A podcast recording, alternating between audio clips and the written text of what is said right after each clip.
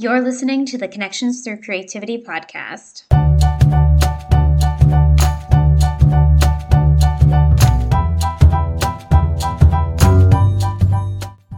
Here, we dive in deep into personal growth, creativity, inclusion, education, mental health, entrepreneurship, connection, community, and how we can make a positive impact. I'm your host, Rebecca Jane founder of Rebecca Jane Art, an inclusive community art instructor, mother, author, and artist with a love of living a creative life through joy, growth, and making a positive impact in the world. Art is the catalyst for creating connections. Everyone is an artist, and everyone deserves a safe space to be and feel creative, included, and heard. When we create connections through creativity, we are opening an inclusive environment to improve mental health, education, and creativity in our community. By first starting with us, we can show up for ourselves, our family, and clients so we can live a fulfilling creative life that inspires others. Become a certified inclusive community art instructor to make a radical impact in your community. Join the 10 week certification course and mastermind by visiting RebeccaJaneArt.ca. Are you ready? Let's get creative.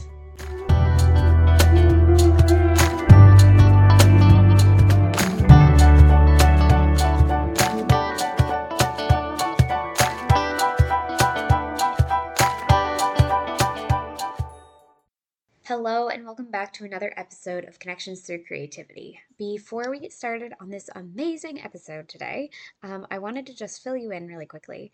So, I've been doing a lot of behind the scenes work this month, and I've been making some big and difficult changes in my business so that I can focus on what will make the biggest impact. So, I want to fill you all in. Um, so, what I'm going to do is do a little bonus episode with the announcement, and uh, so be sure to check that out, okay? All right, so let's get started. Janae J. Baugher is an author, speaker, instructor, and poet. She is the author of guidebook The Ekphrastic Writer, Creating Art Influenced Poetry, Fiction, and Nonfiction, as well as the poetry collections The Body Physics and The Coordinates of Yes. To date, her books have, are collected in nearly 100 libraries worldwide. Since earning an MFA from the Eastern West Eastern Washington University. Her writing has been published in over 120 journals such as Saturday Evening Post, Tin House, the Southern Review, the American Journal of Poetry, the Writer's Chronicle, and Nimrod. Her writing has been adapted for the stage and set to music at venues such as University of Cincinnati, Interlochen Center for the Arts, Dance Now, Ensemble in Florida, Florida University of North Carolina Pembroke, and the Otterbein University, and she's been featured in the Reader at the Library of Congress. A two time Pushcart Prize and the Best of the Net nominee, she has been a writer in the resident of Soaring Gardens, Island Institute of Sitka, Silver Creek Residency, Marble House Project, Dorland Mountain Arts Colony, the North Cascades Institute, and Write On Door County.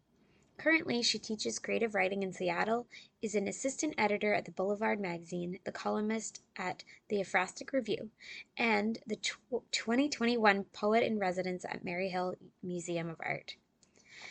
So, I recently connected with Jenny and we decided that we are kindred spirits because we had so much in con- common and um, we had a lot of fun connecting. This episode is so rich with information that neither of us planned on. um, I had no idea what ekphrastic writer was, or even how to say it, as you will see in a moment. Um, when uh, we first connected, um, but she, she's just this is just beautiful, and I think she has inspired me uh, to keep writing my own poems that I used to write in high school, which I don't think I'm ready to pull out, but that's okay. I, I think I'm ready to start writing though, which is the more more important uh, part of this.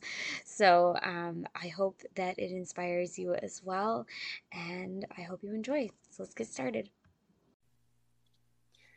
Welcome. We are here today with Janae, and we are going to be talking about um, art and um, how we can make it inclusive and accessible. So, um, but first, we're going to get started on our intro questions. So, um, hello, welcome. hello, thank you for having me. thank you. All right. So, um, first, every time I have a guest join me, I always uh, ask these four intro questions to get to know you a little bit better. Um, so, the first one is What's your favorite quote? I have two. um, so, one is Poetry is not a code to be broken, but a way of seeing with the eyes shut and that's by Linda Pastan. Ooh, I love that. And that really goes over exactly what we're talking about today. So that's nice. Yeah. And the second one is by the psychoanalyst Carl Jung.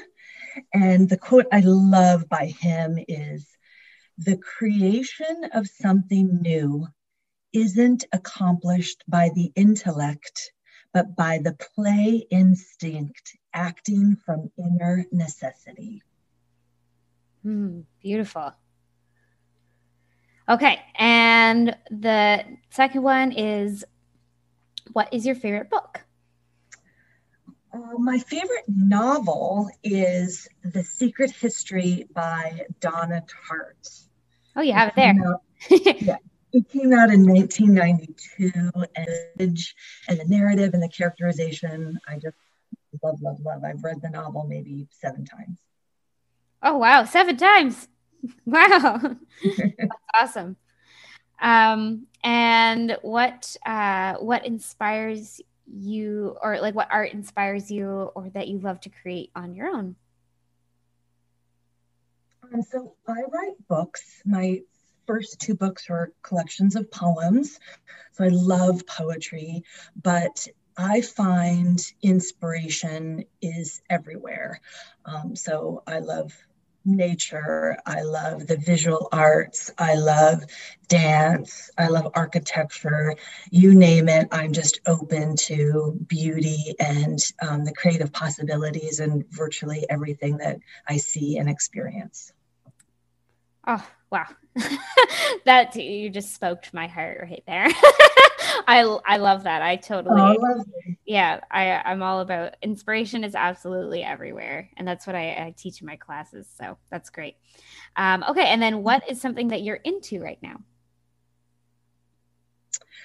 Well, um, right now, meaning my whole life, is horseback riding. So I was Ooh. very, very fortunate in that I got to take start taking lessons when I was a little girl, eight years old, in a suburb outside of Seattle. And um, so it's just it's still my favorite thing to do is be on horseback and be out in nature and just you know disappear among the trees.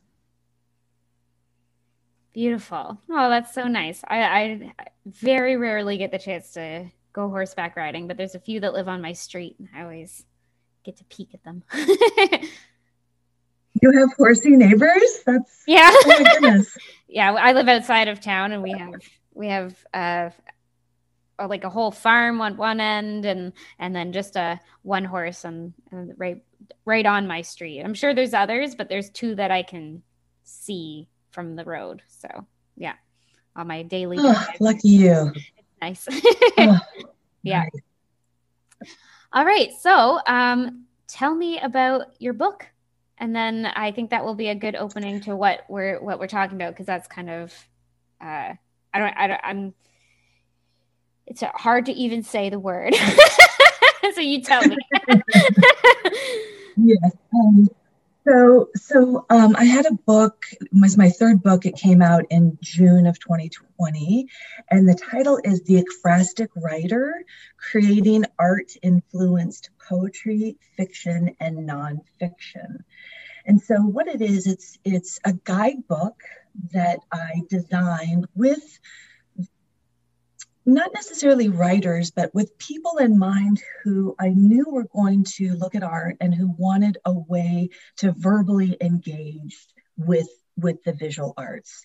Um, and so, you know, verbal is both, you know, written and out of the mouth. Um, and so, whichever way you choose to engage with the visual arts, this is a great guide to show you sort of the art of deep looking at a piece of art. And then also, it instructs you.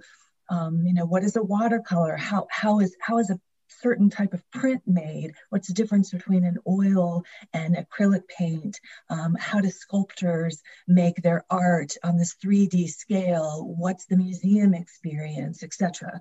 Um, and so it just gives you everything in terms of descriptive writing. That's what the term ekphrasis means. It comes from the Greek meaning to describe. So really anytime that you use language descriptively, you are speaking um, ekphrastically. Um, but but the term ekphrasis was adopted about 25 years ago to mean the subgenre of, of creative writing, specifically to indicate creative writing influenced by the visual arts.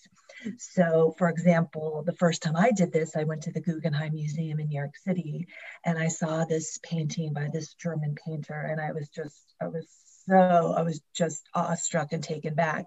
And so I opened up my notebook and wrote a poem to this. And so that was my first ekphrastic poem to this art piece. Does that make sense?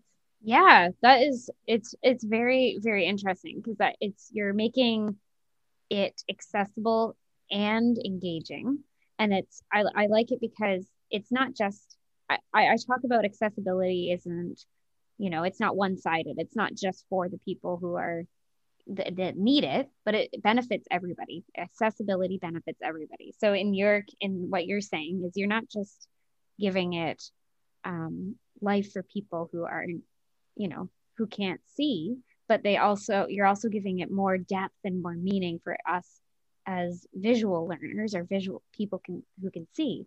So we're getting this audio uh, with the verbal you're getting it audible and then you're also getting it more um, more in depth with the with the text.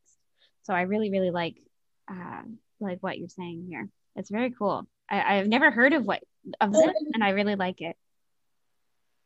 You know, I I love what you said, and it it I've never thought of ekphrastic writing on this level but in terms of accessibility, so you have writers who, like myself, who go to museums and galleries and, you know, they find a piece that they're absolutely stunned by. And it's with that, it's in that space of like, whoa, what am I seeing? I cannot make sense of this, you know, because it's not intellectual. It's it's yep. it comes from from the instinct, just like Jung said. And so then what happens is after you write that piece and the piece gets published, then not only are you you know introducing your readership to to your type of art making but you're also introducing readers to art and artists who they might not have ever heard of or known which is which is sort of like peeling back the layers. And i hadn't i hadn't thought about that until your comment and i really appreciate that and that and that ekphrastic writers are necessarily you know encouraging their listeners to pursue the art. Because i mean i would you know, I would say, yes, listen to my poem, but also look at this piece mm. you know, that I wrote to. Not necessarily because one needs the other. I mean, certainly the, the painting doesn't need my poem. And I'd like to say that the poem stands on its own, for example, but it's just more of like a curiosity because the avenue or the, the pathway that the painting took me in order for me to write my poem is vastly different than anyone anyone else's pathway, right? And so it's always open to interpretation. Um, but I really appreciate you saying that because it's gotten me to think of accessibility on a new level. Mm, for sure. Well, you were telling me about um, that museum. Can you tell us about about the museum with the that we went in and and you could make it textual, um, braille? They had braille i think you tell me? Yeah so um, in in writing the ekphrastic writer i did a lot of research. So um, my bibliography list is like 250 books and articles. Um, and so wow. I, I, I love my research. Um, i started out as a scientist and so i have a, a research background. It's really important to me. And i also just think it's kind of the height of hubris to think that you as one individual you know have this great person right? I mean it's it's a, it's a course of people that um, that were really required in order for me to, to write this book. And, and I for that I'm, I'm grateful. Um, and so in in my journey of research um, I discovered that there are a couple of hymns that have made um, advances in accessibility specifically for the visually impaired. One I can think of is the Music um, and what Oh, sorry. did you just, you, you you froze for a second there. I didn't hear that last part there. Okay. so the Prado Museum in Madrid um, asked and invited artists um, to come in and do 3D renderings of some of their fa- some of the most you know famous paintings. And so then as the visually impaired can come in and have a tactile experience, actually feeling the fabric, right? So here we are as sighted people, and we're seeing a painting, let's say, of uh, of you know a court gesture, and we have you know the king and the queen, and we have you know some someone delivering tea on a tray, and so we're visualizing the the textures but for the visually impaired, they actually can feel the metal of the serving tray and they can feel the satin of the queen's dress. Um, and so actually as I'm as I'm thinking about it right here in this moment, I'm realizing that they're getting, you know, sort of in, in some sense like a better sense of the painting because they get to touch the fabric. I mean, we can only look at the fabric and imagine what it would be like to touch the satin. And of course, we're seeing that the satin is a type of green and her collar is a type of purple, right? You know, we're seeing these things, but they get to touch. And so it really excited me to know that, you know, this is presumably the last community that has been um, prevented from, you know, really being welcomed into this in spaces that are inherently for those of us who, who have vision. Um, and so definitely more of that is being done, which is just, it's, it's such a gift. Mm. And then again, it like benefits us too, because it's like we can get this other experience from, from it as well. And then I'm also thinking of, uh, um, color blindness. This would help with uh, color blindness as well. And like you would get i would i would love to hear their interpretation their poems about the same art pieces with a different color palette in their mind right? Absolutely. Yeah. Absolutely. Yeah that's that's my goal for my life is to take tours through museums in order to verbally respond um, and there's no there's no right or wrong answer which i love you know mm-hmm. it's just the spirit of being in in that space and seeing what the art gives to you and from that you share your your uniqueness um, but but you know as i'm as i'm speaking about visiting museums, I'm recognizing that there's that's problematic in terms of accessibility as well. And so, you know, one thing that the, the pandemic taught us is the importance of having accessibility to the internet and to computers. Mm-hmm. And if you have those tools, then you get to visit virtually these museums and galleries.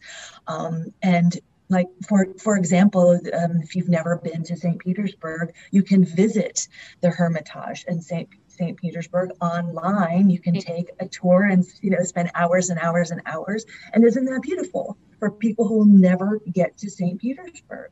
Um, and so I really celebrate that. And yes, it's true. There's no substitute for that in-person experience, but that's okay.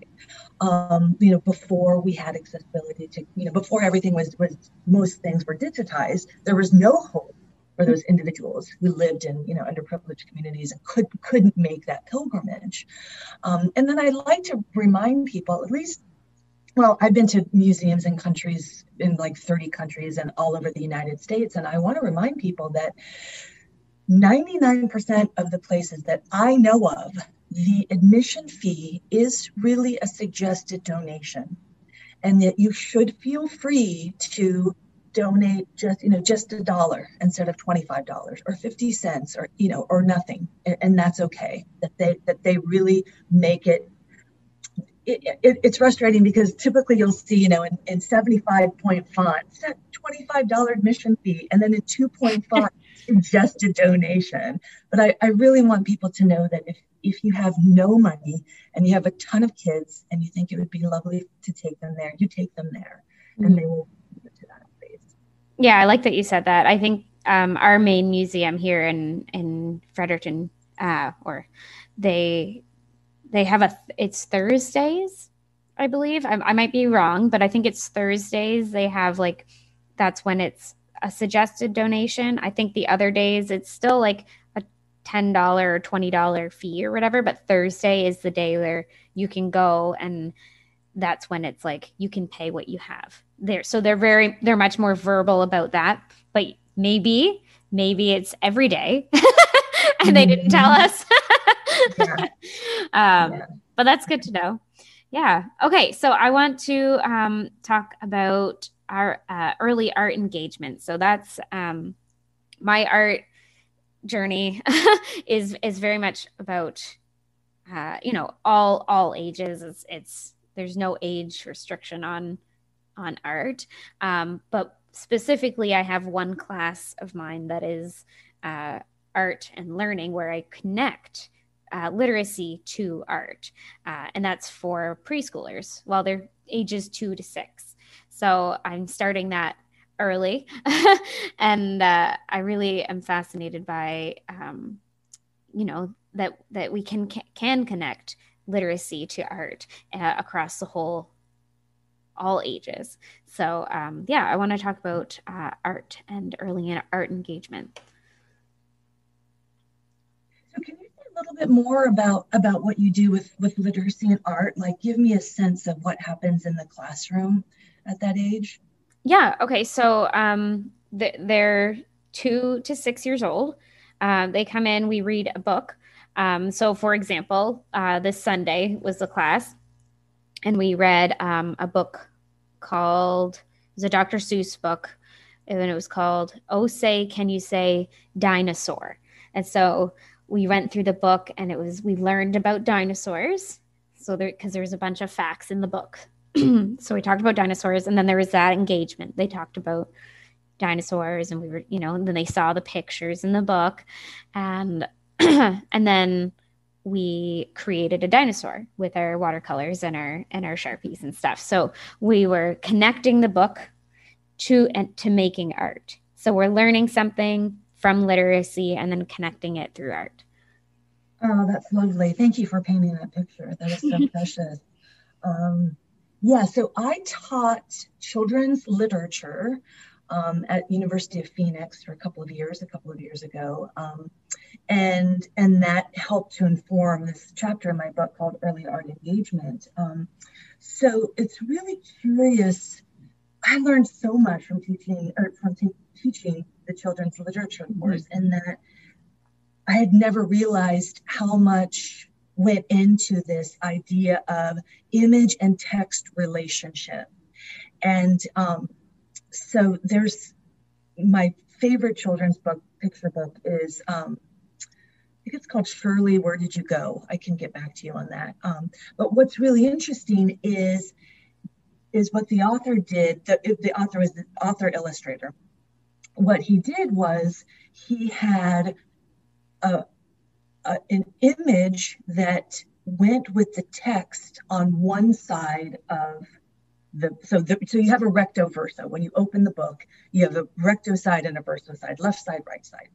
So on one side he had an image and text that went along with it. On the other side he had an image that didn't go along with the text at all.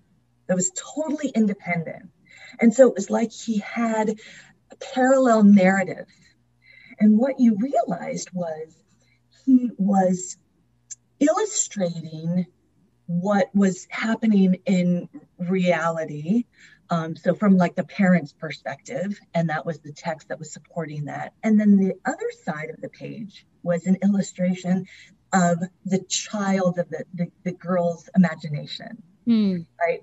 So, so, right. So on one side of the, the, the book, you had an image of her at the beach with her parents and you know it being kind of like boring and then the other side you have her as a pirate in a you know at, in a pirate ship and her like fighting off a shark or something right and then you turn the page um, and so it's just this lovely moment of like okay you really have these choices right as illustrator and author right? Are you are you pairing the two or are you separating them? And what what many kinds of experiences are, are had from that. Um, so yeah so I, I delved into early art experience it, because I wanted to remind so basically this book it, it can be used for children, but children aren't going to read this. This would be no. them. Yeah. Um, so I was thinking more of, of students in um, MFA programs, etc. Um, but I wanted the adult readers to understand where they came from, which is a world of images and a world of possibilities. Um, because I know that my adult students have a real tough time in play. And that's why I love that Carl Jung quote is because my adult learners need to remember that they can't create a poem from their intellect. Mm-hmm. They have to create a poem, for example, with the notion of playing with language and seeing where that play might take them. Mm-hmm. Kids know this. And if we're lucky as kids, we can hold on to that magic. But I think that that's holding on to that magic is almost directly contingent on the adults in their lives. So, how wonderful that these kids have you as one of their adults in their life who are making these connections and making these memories and having these experiences. And I'm, my hope is that every one of your students runs home and shares it with an adult who's also excited about that type of learning, you know, because that's where that's where it builds. Yeah, actually, I'm I'm very much on, especially in that class because they're young, so the parents have to stay. So I'm very much like, here's a piece of paper for you to join too, and then ninety percent of the time, unless there's like, you know, they need support, there's ninety percent of the time the parent is making art again for the first time in who knows how long. So they're engaging as well. And i i think it's is i kind of sneak that in there. Like i'm not like hey we're gonna make it it's not a class for you know it's not i'm not out there saying this is a class a family class to paint you know mom and dad together. But i'm like by the way if you want to make something so i kind of sneak that in there on them. And then they they feel like it's a bonus. And and then you know because they get to paint with their kids. And then their kids see their adult painting with them and it, i it's a very beautiful experience. So they're directly engaged and that is absolutely my goal is to continue that creativity uh, especially in that those those years because that's when they start entering the school system and that's when the school system starts taking oh you know it's it's the school system is is great and whatever but uh, it's it does discourage creativity so. I'm here hoping that that this engaging class like space, safe place encourages them to continue and hold on to that creativity and that that connection, right? So, well, bravo to you for encouraging the, the parents' involvement. I and that is absolutely genius because then I mean, that's just that's building experiences and building memories. And then the kid, you know, you can't, can't you imagine the kid like, hey mom, remember we made that dinosaur last week? Like, let's like let can we draw a monkey today? You mm-hmm. know, and because the kid's like, oh yeah, we had that experience and we did that once, so and that was fun. So let's do it again, you know, and like he he, I draw a better monkey than my mom. Yeah. You know, fun. Um, that's yeah, that's genius. Bravo to you. Mm. Yeah, it's definitely it's definitely really uh, really fun there's that class specifically Like they're all my classes, but I, I keep finding new little bonuses to that class that I'm just like, oh my gosh, I can't even list out all the benefits to this class. And if I did, the parents are going to be like, whoa, that's that's a very overwhelming class. I don't want to go. but it's, do you know what I mean? Because I'll be like, here's a list of all the benefits you're getting, and they'd be like, whoa, that's how do you fit that in a 45 minute class? But honestly, yeah, well, there's so much one of the things that you can do is this in marketing they say right you you under promise and you over deliver yes, yes. so you can promise so you can promise on like you know a fourth of those and then at the end of the class say yeah. actually here are all of the benefits that you got right? oh yes yes yes no i i try to limit it because it's too overwhelming for me yeah um so i see you have a little uh, snippet about coloring books do you want to I would love, I would love to read that. Okay. Um, so yeah. So and, and again, I mean, kids kids know this, but this is for adults to remember. Right. Coloring books. Um, so this is an excerpt of the ekphrastic writer, and I'll just read two little paragraphs here. Coloring books. A pre-drawn shape in which we can freely introduce color First, our introduction of whatever color is a chaos of lines that appear as if we held a crayon in our fist and went back and forth in the general vicinity of the shape. As we age, the way we handle the crayon changes and our hitting the target area becomes more precise. Later, we are able to intellectualize the decision of which color for which section of the drawing and are mindful to stay within the lines. Before we are taught what is a wrong color for the sky and grass, for example, we pick and apply colors freely. I once overheard a parent indelicately directing the selection of co colors to her two-year-old. No, purple is not the color for trees. Here, use this crayon. Color inside the lines carefully it is fascinating to consider the moments in our past that could have tipped us toward or away from creative autonomy. Imagine a world in which there are no purple trees. Oh my goodness. yes. This is I, I'm all about creative limitations, and that is the exactly where that pivotal moment of where that creative limitation hits. It's like somebody in your life, usually it's a, a parent or, or an adult, a trusted adult, because you don't necessarily care what other people say, but usually it's a trusted person. And then they say something like that no, purple doesn't belong on trees. And then bam, their creativity is is snapped. And that's so sad that that was a two year old because that means that they didn't get those if it stuck with them, which I hope it didn't, but it it's likely. And and then that's stuck with them oh, at such an early age. Oh, that's heartbreaking because, and I'm seeing that more that it's happening early. Maybe that was the case always, but I'm seeing it more now that it's happening at such an early age mm. that my young kids coming into my class already have those limitations built on them. I, I had, see. yeah, and I had uh, not a, a similar student she came into the class. I think she was in grade three, four, like later elementary school. And she was drawing, doodling at, at school in her art class. And she drew a little stick figure. And uh, it wasn't necessarily, you know, she wasn't there to make like grand art. Like she was just doodling, which is totally appropriate. And the teacher told her that you're better than that. You shouldn't be drawing uh, stick figures.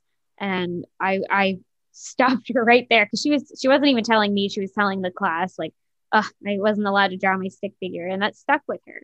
So I was like, I can't let this continue. And I'm like, you draw those stick figures. like it doesn't matter. You can draw a, um, you know, a stick figure one day and an extremely realistic drawing the next day, or the opposite it doesn't matter. It's your creative expression, right? You can draw the purple trees, draw yeah. the stick figures. So, yeah. And I, I think your your perspective and my perspective are are similar in that we're we are artists we're not just teaching art mm-hmm. which is totally different so we understand the importance of making these creative decisions being you know taking risks being kooky feeling free on the page. We under we understand that. We understand that there's a time and place for precision like when you're baking a cake yeah. or how much oil to put in your car. We understand that but we also understand the importance of art making and making messes and making mistakes. I have a little anecdote about you know what happened when what happened when that child grew up. So my mother is 71 she st- still lives in a suburb of Seattle. When she was in kindergarten, she was, and I wrote a poem about this in my second book because it just broke my heart, um, called First Art Show 1954. So in kindergarten, they were given, um, God, I just, I kind of just want to read the poem because it's so poignant. You have um, it? I do. I have it. Well, read, go get it. okay? Is yeah, yeah, yeah. No, that's good. I want to hear it. I just, um, love my mom and I and I just hate what what happened to her. So let me try to find it.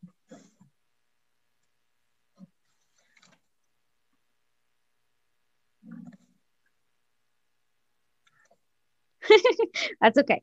Um, I'm while while you look, I'll just say too because you have three books, so I'm just gonna make sure that um all the books are linked into my show notes so that uh, we can uh, you guys can find them and uh, and hopefully get some because this is really really interesting.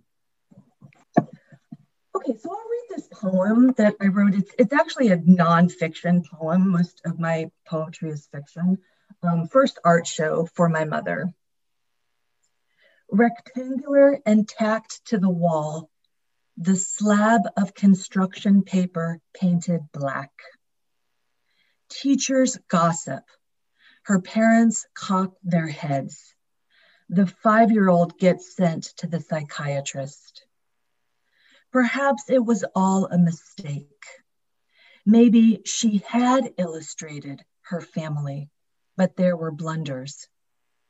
Each child is granted one sheet of paper, the teacher had warned. So the girl, knowing true artists require enough paper to make mistakes and move on, mixed all the colors together for black, and smudged out the weeping willow, the pool, the poodle. But what she didn't know then was how much she already knew.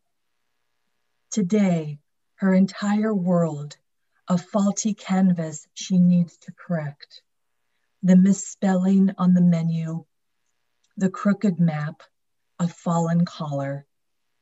She's trying to fix all the slips because blackening them out, she learned, isn't right.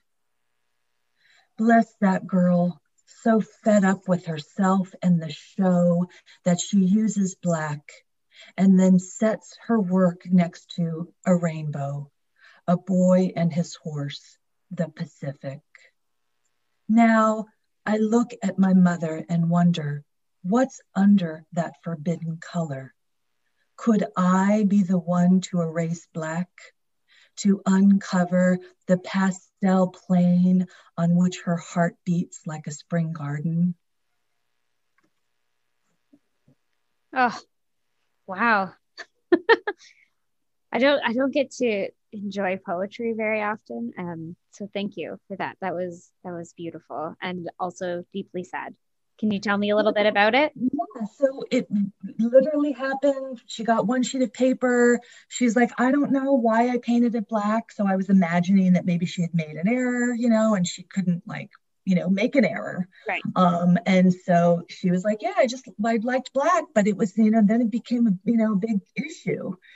Um, and because of the scrutiny on this artist, young artist choice, she lived the rest of her life really, I think, walking on eggshells. So, yes, my mother did end up pursuing her love of painting.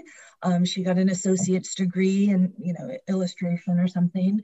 Um, still in my childhood home, if you'd visit there, you'd see all sorts of paintings on the wall. But here's the thing. She is very critical of herself and she doesn't, still to this day, does not want to put a brush brush stroke on a new canvas unless it's the perfect brush stroke. Mm-hmm. And I can't help but wonder if it wasn't that moment that said, hey, you know, you can't, you know, you have to get it right the first time. You can't make a mistake that has and she and she says she says i'm not actually not an artist you know i'm just an illustrator. So she you know she's she can take a tiny picture and make a huge painting out of it. And i say mom that is creative. Not everyone can do that. That's amazing. And yeah. so she can't even see herself through those mistakes that that started being um, an issue you know in quote an issue back when she was five years old. Yeah. Yeah. And that's oh like this is this is exactly what i teach in my in my unleash your art. Because it's like this is it, we identify where that pivotal moment happened. And and then we identify is it stopping us altogether or is it hindering us? So it sounds mm-hmm. like it's hindering her because that's what happened that's what happened with me. There was a lot of mm-hmm. different things. Uh, nothing quite as extreme as that but it was you know i can't copy. I can't copy art. Um, and by copy i don't mean photocopy. I mean we we are not photocopiers. We cannot copy our, other people's art exactly. We are going to make it our own no matter what. So i can't copy and that one was a big one for me. Um, so i would do things. I would i would look on the computer and, and look at a bunch of different pictures of whales for example and then i would paint my whale but if I didn't look at the pictures of the whale and just went ahead and, and painted it, then I wouldn't be as happy with the result. And so I would give myself a lot of shame and guilt. And I'm not creative. I'm not hmm. um, a real artist or whatever, whatever I was telling myself. Definitely the creative one, I, I was said a lot um, because I was copying. And I don't you know it's where did that come from? Why is it there? Is it stopping me or is it hindering me? And so that was hindering me because i was shaming myself right. for for be, for using my creativity right? So that's the same same kind of thing. And then we kind of work through that and heal that. Now i'm i realize like we switch that narrative. Where am i uh you know when i go to to copy air quotes copy mm-hmm. things i is it um, I have to switch that narrative. I'm not copying or I'm copying because I'm not creative. No, I'm copying because I'm learning about whales. I'm if I know more about my subject, then I I can make a better product that I will appreciate more. Right. So I'm switching that narrative and, and it takes time to heal that. Yeah. You're using a visual reference. Yeah and and people in your life who are artists you know understand the importance of using a visual reference. Yeah. Period. You know for if if you're a writer you're you're an architect you're a visual art it doesn't doesn't matter. You need visual references. Um you know so that's i mean thank you for sharing that. I mean it sounds like that helped to spur you into teaching in this particular mode. Is that safe to say yeah. Oh yeah. Definitely. And and i think actually teaching because i was teaching other people's classes first and then i made it i, I made my own classes. And that's kind of where i found out where my limitations were. And then when i brought it into my own classes that's definitely a big influence of that healing process of you know where encouraging others if they have those and identifying those where we can work through them. You know yes we're all artists we just paint or we don't paint or we right? Um and and illustration is art and and even knitting is art. It's just and and you're copying a um, a pattern but that's okay. You're still making it your own right? There's there's so many limitations that we hold on to, unfortunately, that uh, that we just don't need. But uh, yeah, we kind of segued segued into the creative limitations here. I like it. well, you and I are very similar in that it's, it, I mean, this is how I view the word world. It sounds like you do too. And that is, I, I, I firmly believe any single person can be creative. Mm-hmm. So when I meet that person who says, oh, I can't, you know, I'm not creative, I'm not imaginative, I say, challenge on. yeah. Um, and it also sounds like an, another way in which we're similar. It sounds like, correct me if I'm wrong, but it feels as though you you want to be that teacher that or that adult that you didn't have. Like you are teaching the classrooms of young Rebecca's. Is that is that I would say so. I did have uh, very creative parents, but uh, you know, I, I would say they have their own limitations. And uh, my mom listens to this podcast, so hi, mom. But but um, uh, you know, it's maybe that's something that they need to work on. But I, I think it came from you know various places. It wasn't just because yes, my parents are very creative. My dad's a computer animator. That's so that's literally his income. And uh, and then my mom uh, didn't, you know, pursue it as a career or anything, but she definitely would whip out her paints every once in a while and create this beautiful art piece. And you know, but she would never say that she she's an artist. She her art for a long time was photography. So um, and now writing actually. She she writes a lot as well. So it's not like I was in a create lacking of a creative space, but I I kind of made up those own things on my own. Like a big one was um, uh, the, I was sitting in my class at um, in grade seven, and beside a boy who would always draw very intricate, realistic pencil drawings. And those I find pencil realistic and pencil drawings are are held very high on our creative uh like society's creative uh hierarchy right? We we we associate if you can draw realistically you're an artist right, right. so i was sitting beside him and the teacher came over and complimented his art this wasn't even art class, I don't think, but she complimented his art. I don't even know if I had art in front of me. Let's to be perfectly honest, but I took her compliment to him and mm-hmm. knowing that I can't do what he does. Got it. As well, I'm not good enough. I Got can't it. do that like him. So mm-hmm. it was not, it was just, it, it, it, can be very subtle like that, where it's not sure. even happening to you, right? Sure. It can be an outside view of what's happening to other people and we hear other people's limitations passed down. You know hmm. maybe my mom had a, a limitation on because she talked about drawing too realistically. If we draw too realistic then it looks like a photograph and then it's almost discarded because it's everybody assumes it's a photograph and not actual art. Um, so there's maybe there was a limitation there and i i held on to that. And then um so so i i can't think of any more right now but that's kind of right? There you're gonna subconsciously if you haven't done that work you're gonna pass on your own creative limitations to others without even realizing. Like that teacher or the person who the with the two year old in your example.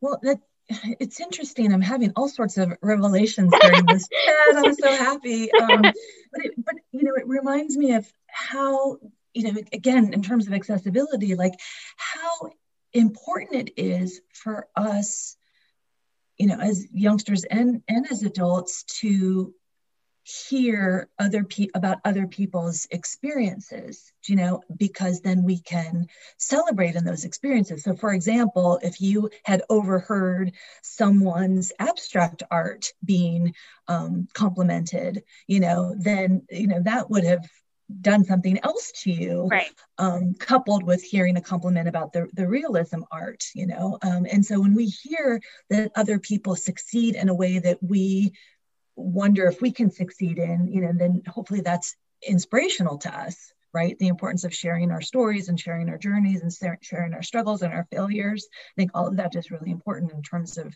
you know, accessibility and seeing, okay, this this person took this path, and do I want to take that path? Oh, you know, they found success, so maybe I can find success. Hmm. Yeah, and, and on the accessibility line, like when we have that creative freedom, when we aren't limiting ourselves in our creativity, wherever that creativity might show up, if we aren't limiting ourselves there, then we're able to be more adaptable, which mm-hmm. equates to accessibility, right? Mm-hmm. If we can, you know, you, you have this amazing thing. Your your goal wasn't to be accessible. You just found this medium. If I'm maybe I'm wrong, is that right? Your like your goal wasn't to be accessible. It was to be to to you found a beauty of of writing about art and making it a literary literary experience. And now you've created something accessible for for more people. You've made art accessible to the well, visually impaired. And the, the reason why I asked you if you were teaching to a bunch of little Rebecca's. Yeah, yeah, oh yeah. it's exactly that's exactly I'm teaching to a bunch of of Janée's who said, you know, because I started out my career in the sciences. Mm-hmm. And so I'm absolutely convinced, just just of my own volition, like you you have to choose a lane. Mm-hmm. And so yeah. I chose at a very early age, I chose chose the sciences and I went into a degree in pre-med and I applied to medical school and I did all of those things to you know create this life for myself as a physician. And and I'm not a physician. I didn't get into medical school. And so I had to pivot. And so I had to find a way to access my well I didn't have to but I was presented with a way of like, okay, do you want to pursue the sciences in another angle, not be a physician, maybe be a technologist in a laboratory, which I did for a while in organ transplantation, oh. or do you want to maybe um, try to be a creative writer? Well, how can you be creative? And once I realized that I could look at art mm-hmm. as a way to give me some visual reference yeah. to start describing on the page, then that was the start of me opening up my my imagination. Mm. So yeah, so absolutely, I wrote the Ekphrastic Writer because I feel that engaging with the visual arts. Here's my tagline: engaging with the visual arts can be a portal to your own creativity. And I believe that you can, as a teacher, you can teach any subject starting with the visual arts. You want to teach STEM? I can introduce to you the visual arts pieces that can be the starting point to talk about, you know, technology, science, engineering, mathematics. Um, so yeah. Exactly. That's um, yes, that's a hundred percent. As an and yes, I'll go quick back to I would now uh, yes, I am teaching little Rebecca's. um, and and I have older adults as well, so that's like the imaginative older Rebecca. You know, where would I have gotten to if I if I didn't go this way? Um, so yes, I would I would agree. And then you can learn anything through through art, and and, and then I love the added literacy in there, but mm-hmm. that's just a tool. That's just a tool for the art because art is the most accessible thing because there's like people like to put rules on art but there are no rules on art. The most the best art has been made from breaking those rules in the first place right? So um it's you can learn anything through art and and that's what i do. That's why i have my my art literacy class is to learn not just about literacy, not just about the connection between art and literacy, but also to learn something through art.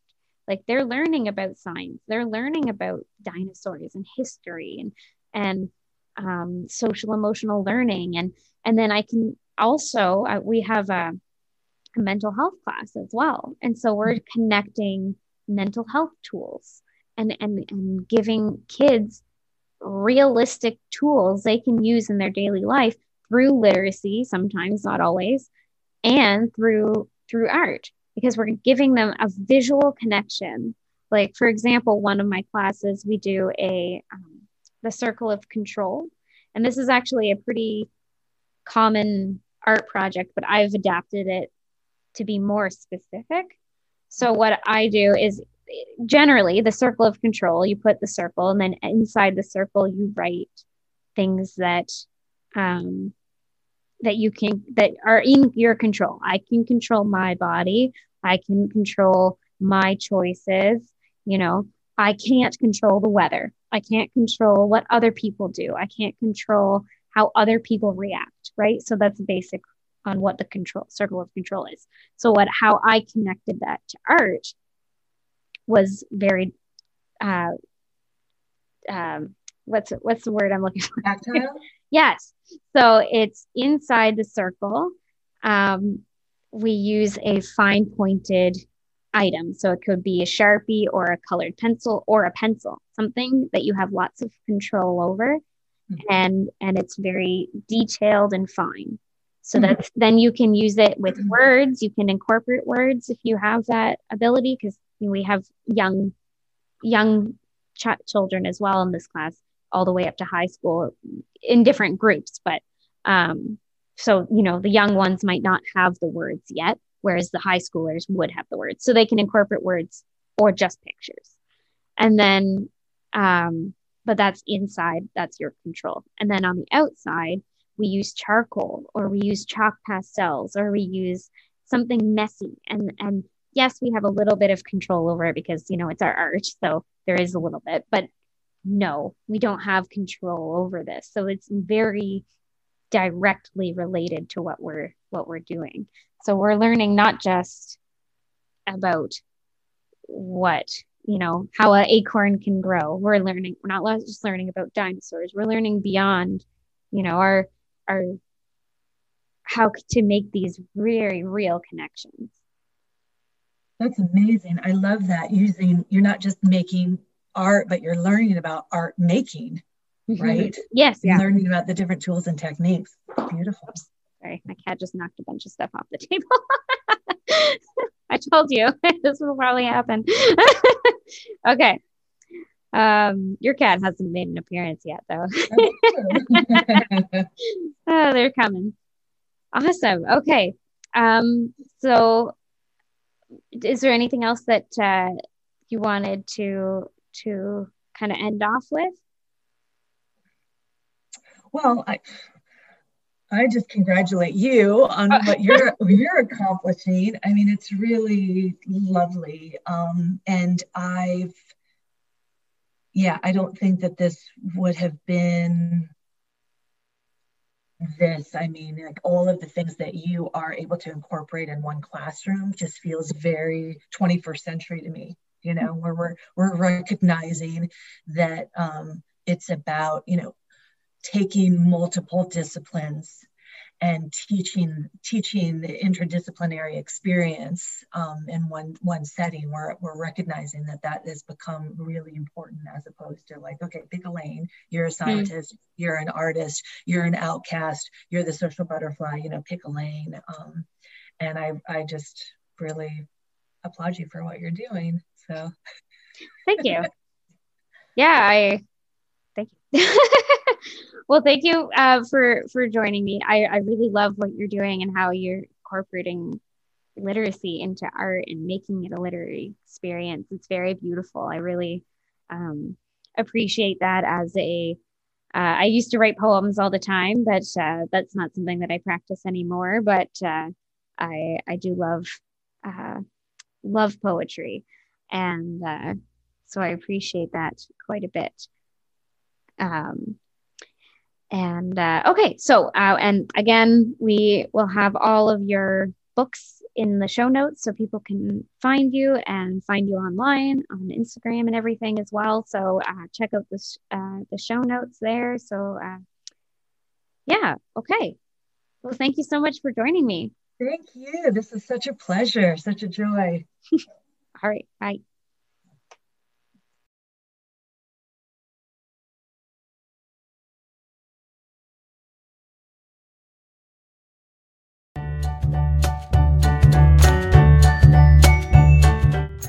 Thank you so much for joining me today. If you loved this episode, please subscribe and leave a five star review on iTunes. And be sure to follow me on Facebook and Instagram to stay up to date on everything at Rebecca Jane Art.